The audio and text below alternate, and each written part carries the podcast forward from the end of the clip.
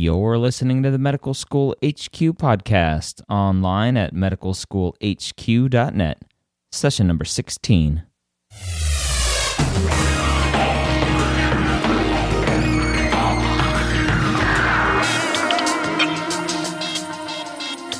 Hello, and welcome back to another awesome session here at the Medical School HQ podcast.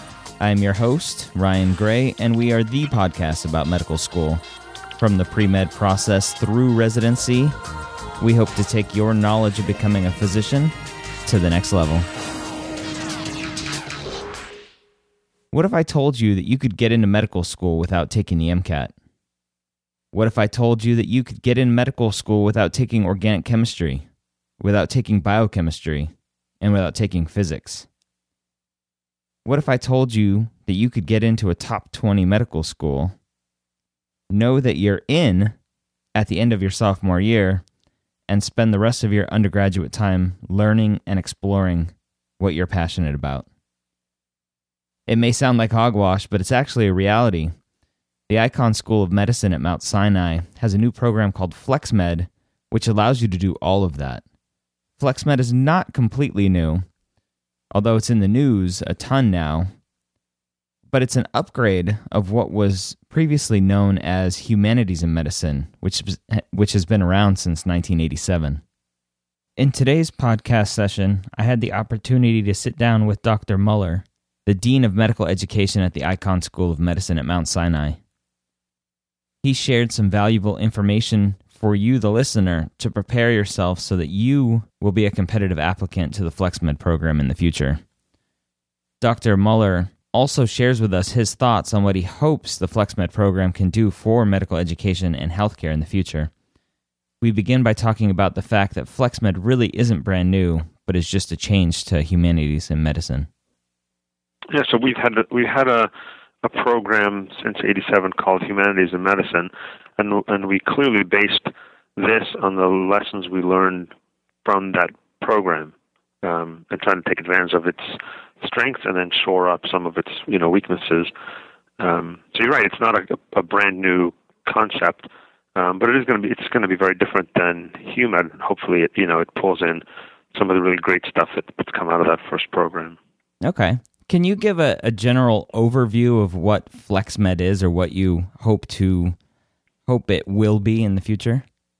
Yeah, sure. So, um, what FlexMed is um, is an opportunity for students who are very serious about their pursuit of a career in medicine, um, but who also don't want to sacrifice what should be, you know, a broad and deep college experience, um, and also don't want to be exposed to what we I think we all know um, is sometimes a very uh, detrimental environment in the pre med world um, to have an alternate an alternative path to medical school.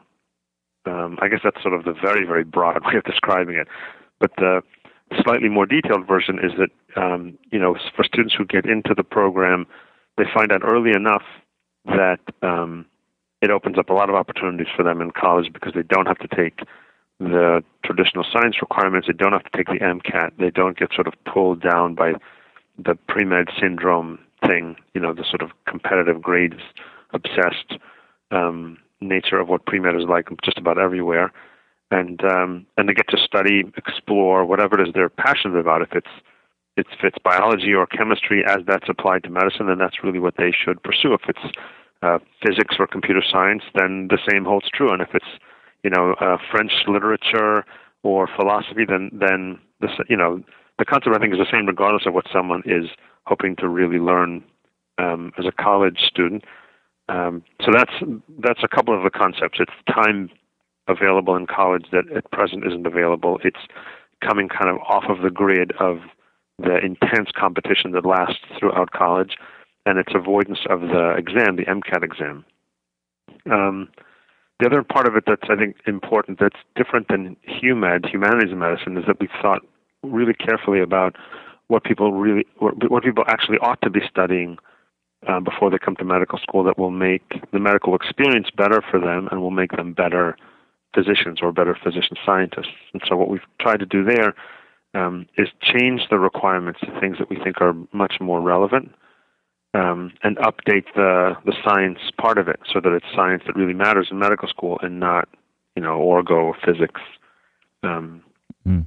So you're you're not throwing out all requirements, but you're you've kind of narrowed down what you feel are the most important ones. Right. Yeah. So we didn't throw out basic bio and basic chem. Um, we gave students the flexibility of accomplishing their physics competency even in high school because you know from our faculty our teaching faculty's perspective you don't need much more than AP physics in high school you know that physics level to get the physics that you need to get through medical school there's no need to take you know a whole year of physics um, and then we added uh, a semester each of um, something in the realm of health policy public health global health you know that sort of the big picture of medicine. A semester of a course that fits into that category, a semester of a course that fits into the ethics or bioethics category, um, and then some exposure to statistics or biostats as um, an area within mathematics that really people will be using throughout their career, you know, in reading and understanding the literature and and um, interpreting data from uh, workups they do of patients. You know, that that to us seems much much more relevant than any other kind of math that's currently required um, we we struggled with trying to figure out how to provide uh, pre med students with the science base that we think they need for medical school. So, in, in for, you know, there's instead of organic chemistry and physics, uh, biochem, some cell biology, some genetics. Um, and the challenge there, I think, is is that it's hard. Um, it's hard to set a particular expectation given how differently things are laid out at the different colleges around the country. You know what I mean? In some in some colleges, you can't take biochem until you've done an enormous number of prereq courses. Um, and in others, you can take, and so it's structured so differently. And I don't think that the universities are yet motivated to create courses in those areas that are geared towards someone who's headed to medical school, as opposed to someone who's headed to a graduate degree, you know, in biochemistry. Um, so what, the way we decided to, to handle that is that for people who are going to pursue a science major anyway, they can certainly meet those um, requirements in their undergraduate years. But for people who aren't going to pursue, are not going to pursue a science major, um, we'll provide them with a six-week course that our faculty are putting together that will cover the, the basic, you know, sort of the fundamentals of biochemistry, cell biology, genetics, and will prepare them for those first two years of medical school. Okay. Does that make sense? Yeah, no, it makes it makes perfect sense. And obviously, having been through it myself, I would agree with pretty much all of that. With what you really need to get through medical school and what you need as a practicing physician, a lot of the pre med requirements, all those check boxes that you have to check that you, that you've previously had to check, that you really don't use it and you don't need it. Right. And it's they're they're really not skills that you you really build upon. Um, the the stuff that you've cut out, it seems like. Yeah, and it's it's it's a fascinating disconnect between people who've been through medical school, who I think, I mean, I've yet to meet someone who says that organic chemistry was a pivotal part of the, is nobody. I won't um, be your first. Right, and at the, yet at the same time, um, undergraduate institutions clearly haven't gotten that message, probably for a variety of reasons. Um, and then, you know, when we look at things like, uh, you know, the blog sites or comments that people post about a, a proposal like this, there are lots of people out there in the, you know, in society who, when they hear that a doctor may not have organic chemistry, they think of that person as a uh, poorly trained doctor. You know, I don't want to see a doctor who hasn't taken organic chemistry. So, so clearly, the, the, the some of the public, not all, probably not even most, but some of the public has bought into this concept of you know you how could you not take physics and be a doctor? You know, I don't want to see a doctor like that. They they're not going to know what they're talking about. And yet, all of us in the profession think physics. When when's the last time I even thought about physics? So, you know, it's our attempt to sort of push past that um, that myth, I guess. Mm-hmm. Yeah, um, I, I wonder how much of that is just typical fear of change. Yeah, and, I think that's a big. That's probably a big part of it. And a a kind of uh, lack of understanding that just just because that's the way we've done it doesn't mean it's the best. And we we we all have data that shows that our healthcare system is definitely not the best in the in the world. Right. And organic chemistry is not making any better. Yeah. And you have other countries where and the Washington uh, Wall Street Journal just had a, a, good article about it where an MD degree is basically a bachelor's degree in many uh, other countries. Right. That's exactly right so I, I would say, or, or I would ask, do you think that this is a first step in kind of going towards that direction of understanding that the rigors of the pre med life and, and, a bachelor's degree really don't determine what kind of doctor you're going to be? Um, it's an interesting question. So say it again. The, so the, your question is the, the rigors of a pre med life. So, it, it, what it comes down to is do you think, do you see in the future medicine in, in this country or, or medical school in this country going more towards what it is in Europe, in, in many countries in Europe, where it's, it. it's more it. of straight out of high school? You've, yeah, you've so, shown your competencies through high school. Okay, let's let's go get a medical uh, degree. So here's so that's I, I find it I find that to be a fascinating question because anyone who thinks long and hard about why things are structured the way they're structured here has to think about systems in other countries. I mean, you know, we're not the only ones producing doctors. We're also not the only ones producing brilliant doctors or brilliant scientists. You know, we we like to think that we're ahead of the curve, and we may be in some ways ahead of the curve in terms of things like innovation and discovery, maybe. Um, but you're right, we're certainly not ahead of the curve in terms of provision of clinical care and meeting society's needs.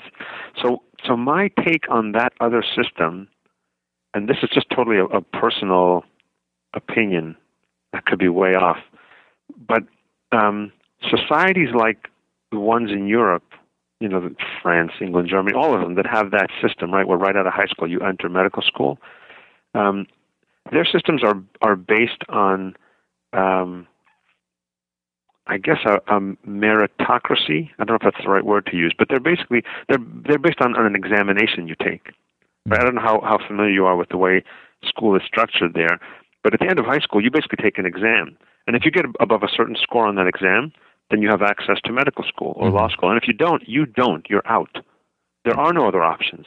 There is no American way. There's no, you know, um, anyone is. I mean, it's. I, I feel like it boils down to um, the, um, the American dream that we sort of sell and believe in in this country, and that maybe is true, which is that anyone has the capacity to accomplish what they want, um, given the opportunity to do it. And I think I think a lot of European countries um, and a lot of the way life is structured, you know, the whole idea of having a, a socialized medical health system and providing all those benefits to people is, a, is a totally different outlook on life. So I don't think in this country we would ever we will ever come to the point where we will accept the fact that if your kid is not smart enough at the end of high school to nail that exam, they're just not going to be a doctor. Period. Forget about it. And there there are some exceptions to that in Europe, but they're really uh, they're they're rare exceptions to someone who can get into medical school despite not having done that. And here, I think people still really feel very strongly. They really believe that um, whether whatever it is you want to achieve, including being a physician, you should have the opportunity to do it whether you're the smartest person or not necessarily. Maybe you're the most creative person, not the smartest person. Uh, maybe you come from an incredibly disadvantaged background, so it's taken you longer to get to the same place as someone else. Maybe you explored another field of interest or a different career, and then you did a pushback, and then you came back to medicine. And that's much more um, the way things are structured here. And I feel like it's aligned with that whole, you know, American dream thing, you know, where people rise up out of poverty or a new immigrant family and the first kid in college, and they get to have a shot um, at something like medical school as well. So uh, that may be completely delusional on my part, but I, I feel like that drives the system there, where you can you can really skim the intellectual cream of the crop when they're finishing high school in Europe. Mm-hmm. Um, and say, okay, we think you guys can make it. You get to go to medical school. Everyone else, yeah. You're just never going to have that opportunity. Yeah, that makes sense. I like that. With a a, a somewhat decrease in the pre med hard sciences, do you it, has it been your experience with the humanities and medicine program and then moving forward are students coming in shell shocked with the amount of science that they have to know and a little bit. they have to get through a little bit yeah a little bit so that that's interesting because that's one of the other lessons that we learned from the program so what's happened historically over the years is that uh, you know there's always there's a range some people come in they've all had the same exposure to science, which, as you said, is very limited. Despite that, some of them come in and they just sail right through this stuff. Um, and some people do come in and they struggle in the beginning. And what we find is that after about the first semester, they uh, they get their bearings and they're pretty much on par with their peers. So on the one hand, we have seen that there's a little bit of that shell shock in the beginning, but that the recovery is pretty quick. And by the end of medical school, their academic outcomes are essentially indistinguishable from their peers. But the other lesson that we learned from that is that um, that we rely too heavily on um, the the motivation, the determination, and the intellectual prowess of these kids to get through the system, and we didn't prepare them as well as we should have. So that's part of what drove us to say, you know what, we need to do something that that better prepares these flex med kids for medical school without drowning them in science, much of which is irrelevant, but giving them a good enough foundation. So that's where the idea came to provide a six week course that was going to expose them to biochemistry and cell biology and some genetics and avoid some of that shell shock. Okay. I, I wonder, I'm assuming a lot of it, and, and this is more of a personal thing, having taken three years off between undergrad and medical school myself. Mm-hmm and once I was back in medical school, it was almost like I had forgotten how to study. So I wonder how much of it is just a, a lack of uh, knowledge on how to study the hard sciences and not really. Yes, you're absolutely right. And and it's it's not you know for these students it's not a long gap like the one you described, but it's because it was a humanities program. They were they were used to studying material in a very very different way. I mean the way they process information, um, the level of discussion and give and take in humanities uh, majors uh, exams or essay exams, and all of a sudden you're giving them an enormous amount of material that a they have to memorize, b they have to regurgitate on a multiple choice exam, and they may not have ever taken multiple choice exams in their humanities major. So that that you're absolutely right. That structure of learning left them at a little bit of a disadvantage, and then they just sort of picked up the routine and figured it out. So I think in FlexMed, you know, there will still be a fair number of humanities majors who get in, but there'll be all the other science and, and uh, computational science majors who are actually used to studying science in that way and are used to taking those kinds of exams. So I think that the shell shock component will be much lower because of that and because we're going to provide them with a foundation in the relevant biomedical sciences right before they enter school, you know, in that six weeks before they matriculate. Okay, great. And I think something new with FlexMed is the number of available seats for the program. Has that increased? Yep. So right now, it's humanities medicine has been for several years a quarter of the class. Um, and so within a couple of years of launching this, we will incrementally go up from a quarter to a half a class. Okay. Have you seen any kind of differences with interactions between the the the class with the humanities and medicine students and the the normal pre med students? Is there a difference, or do they kind of just mesh all together? Um, they they mesh. I mean, the, there's certainly no distinctions in terms of what they do once they're in medical school.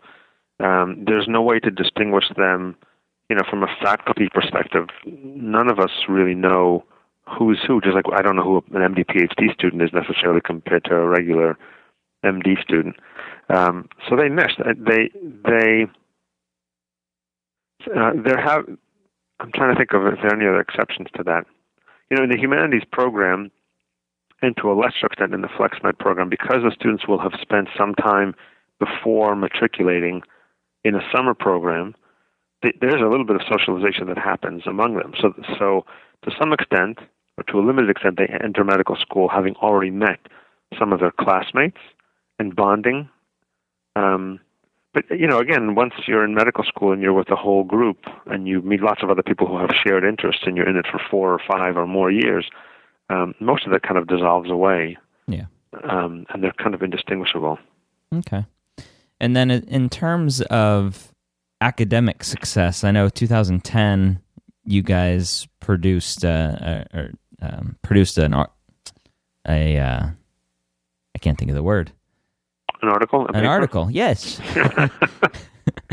All I could think of was like a newspaper article. I'm like, that doesn't sound right. I know. I know. But yeah, it, um, there was an article that you guys put out that that showed some of the differences and how mostly there was no statistical difference between success.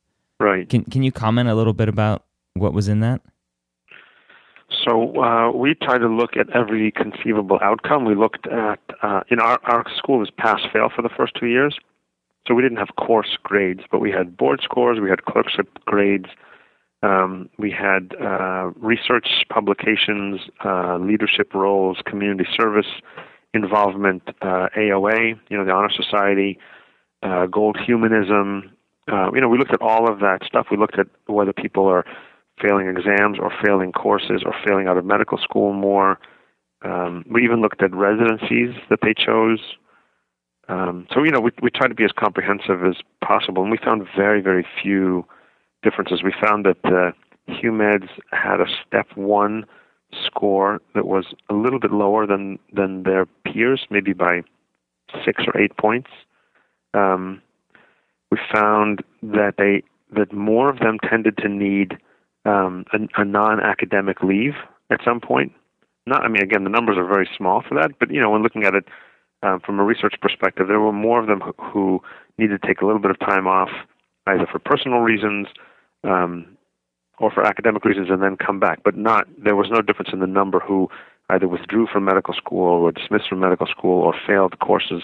Those numbers were equivalent, um, and everything else was pretty equal. Even the even the research, you know, the first author publication um, proportions who got that before finishing medical school were the same, which is interesting, right? Because you would think, well, humanities majors are never going to do any kind of research. But I think that there's a an intellectual curiosity that comes with just being smart and ambitious. That it doesn't make a difference whether you've necessarily studied science or not.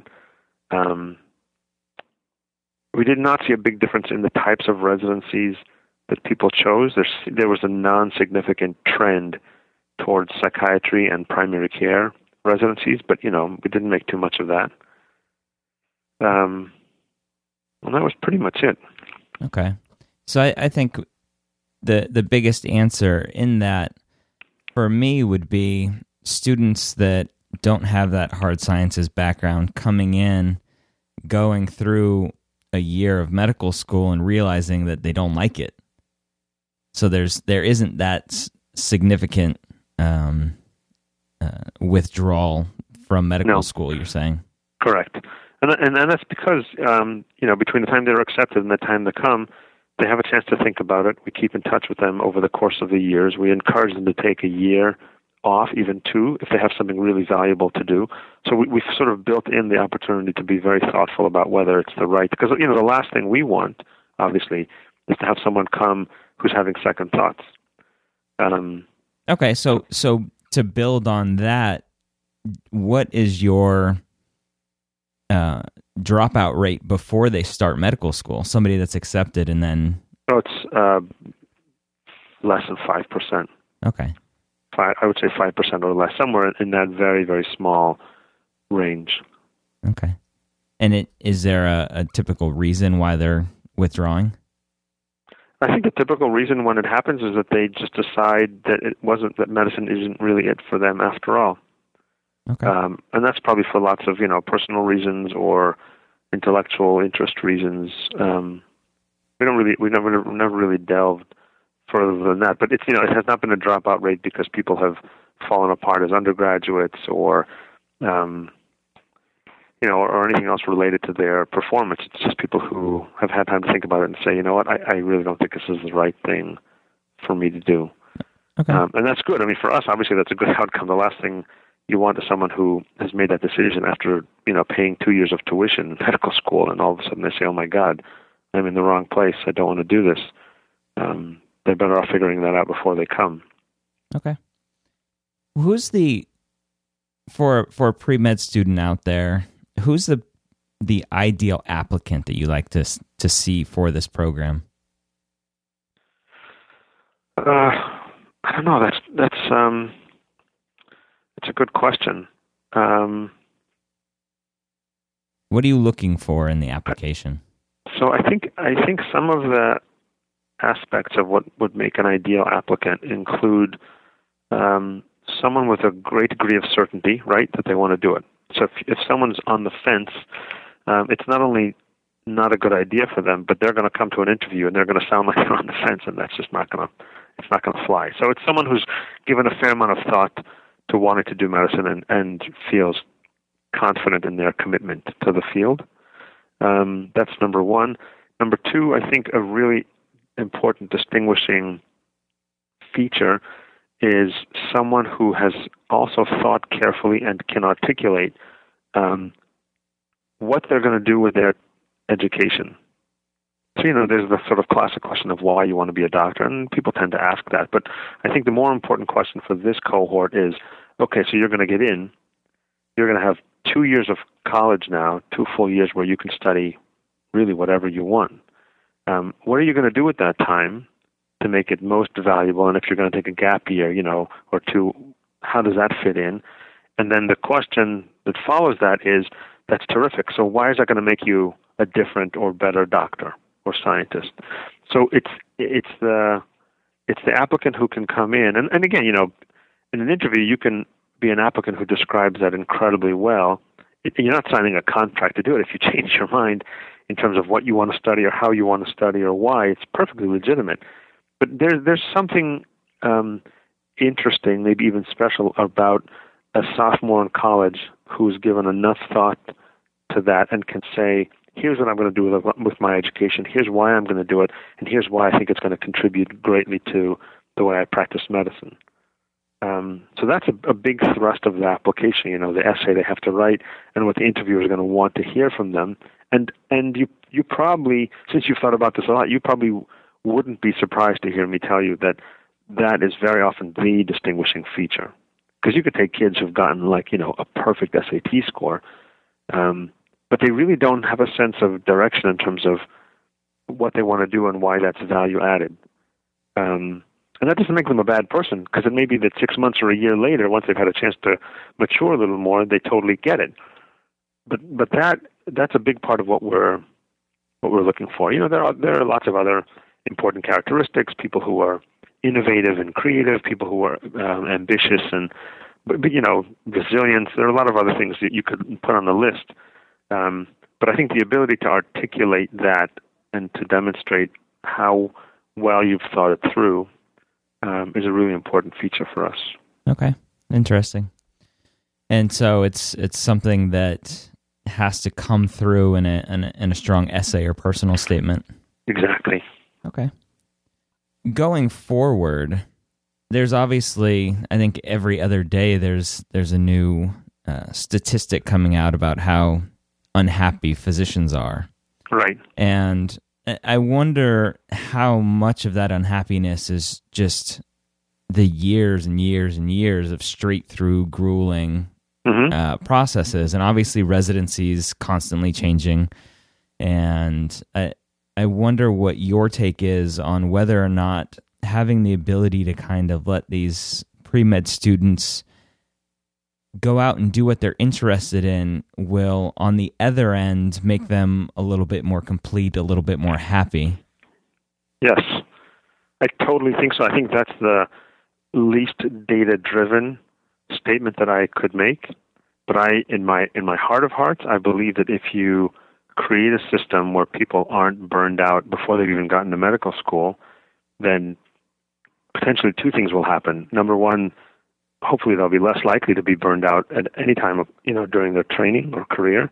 But number two, you know, that one of the one of the downfalls of anything that we do in medical education is that you can fix your piece of it, but downstream, if it's going to suck, it's going to suck, right? So you can create a, a wonderful medical school environment um, that does all the right things and says and teaches all the right things, and as soon as all of your graduates hit their internships, then it all kind of goes up in a puff of smoke. Do you know what I mean? Yeah. There's an element of that, um, and and so part of what we try to do in medical school is prepare our students for the realities of what the world of healthcare is like out there, um, so that what, so that the good things that we're teaching them can be sustained over time.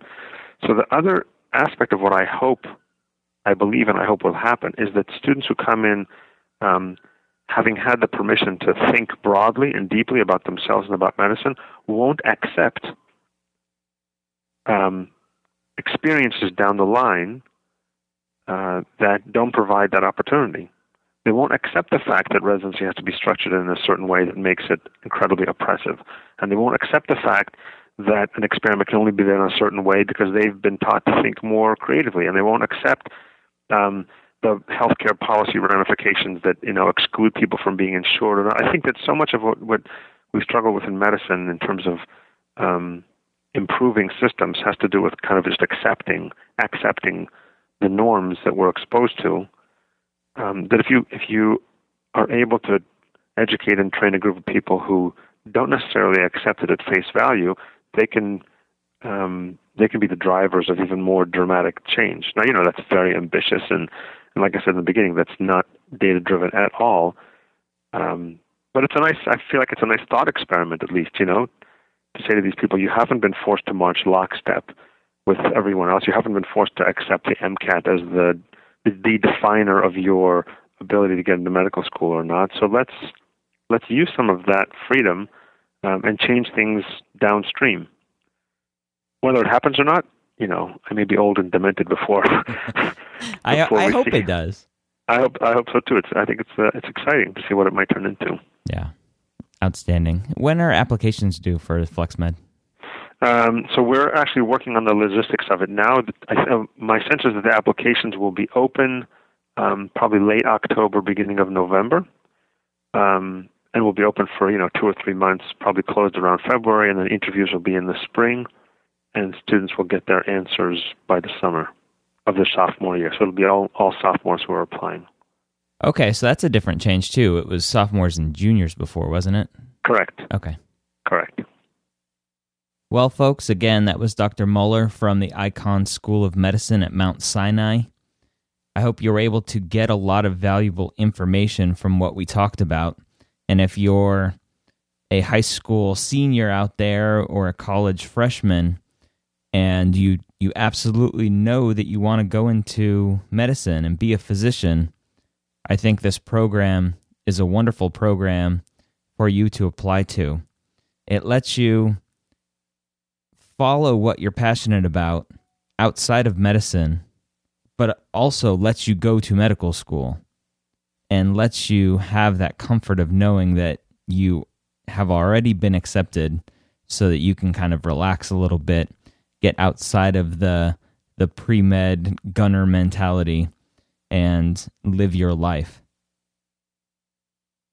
if you're interested in applying to this program or if you know of any other programs out there that are similar, whether or not there's a, a seven year uh, BA or BS MD program, let us know. I'd be interested in, in hearing from you if you go to medicalschoolhq.net slash session 16 and leave a comment uh, there on the on the post and, and let us know what you think. I know I've mentioned this a couple times before, but if you could, if you haven't done already, go into iTunes, give us a, a rating, and leave us a review that allows us to remain visible, uh, more visible to other users out there so that more people can find and, and see what we're doing here at the medical school headquarters. A five star rating would be awesome if you think we deserve it. Again, I hope the information provided will help better guide you on your path to becoming a physician. Make sure to join us next time here at the medical school headquarters.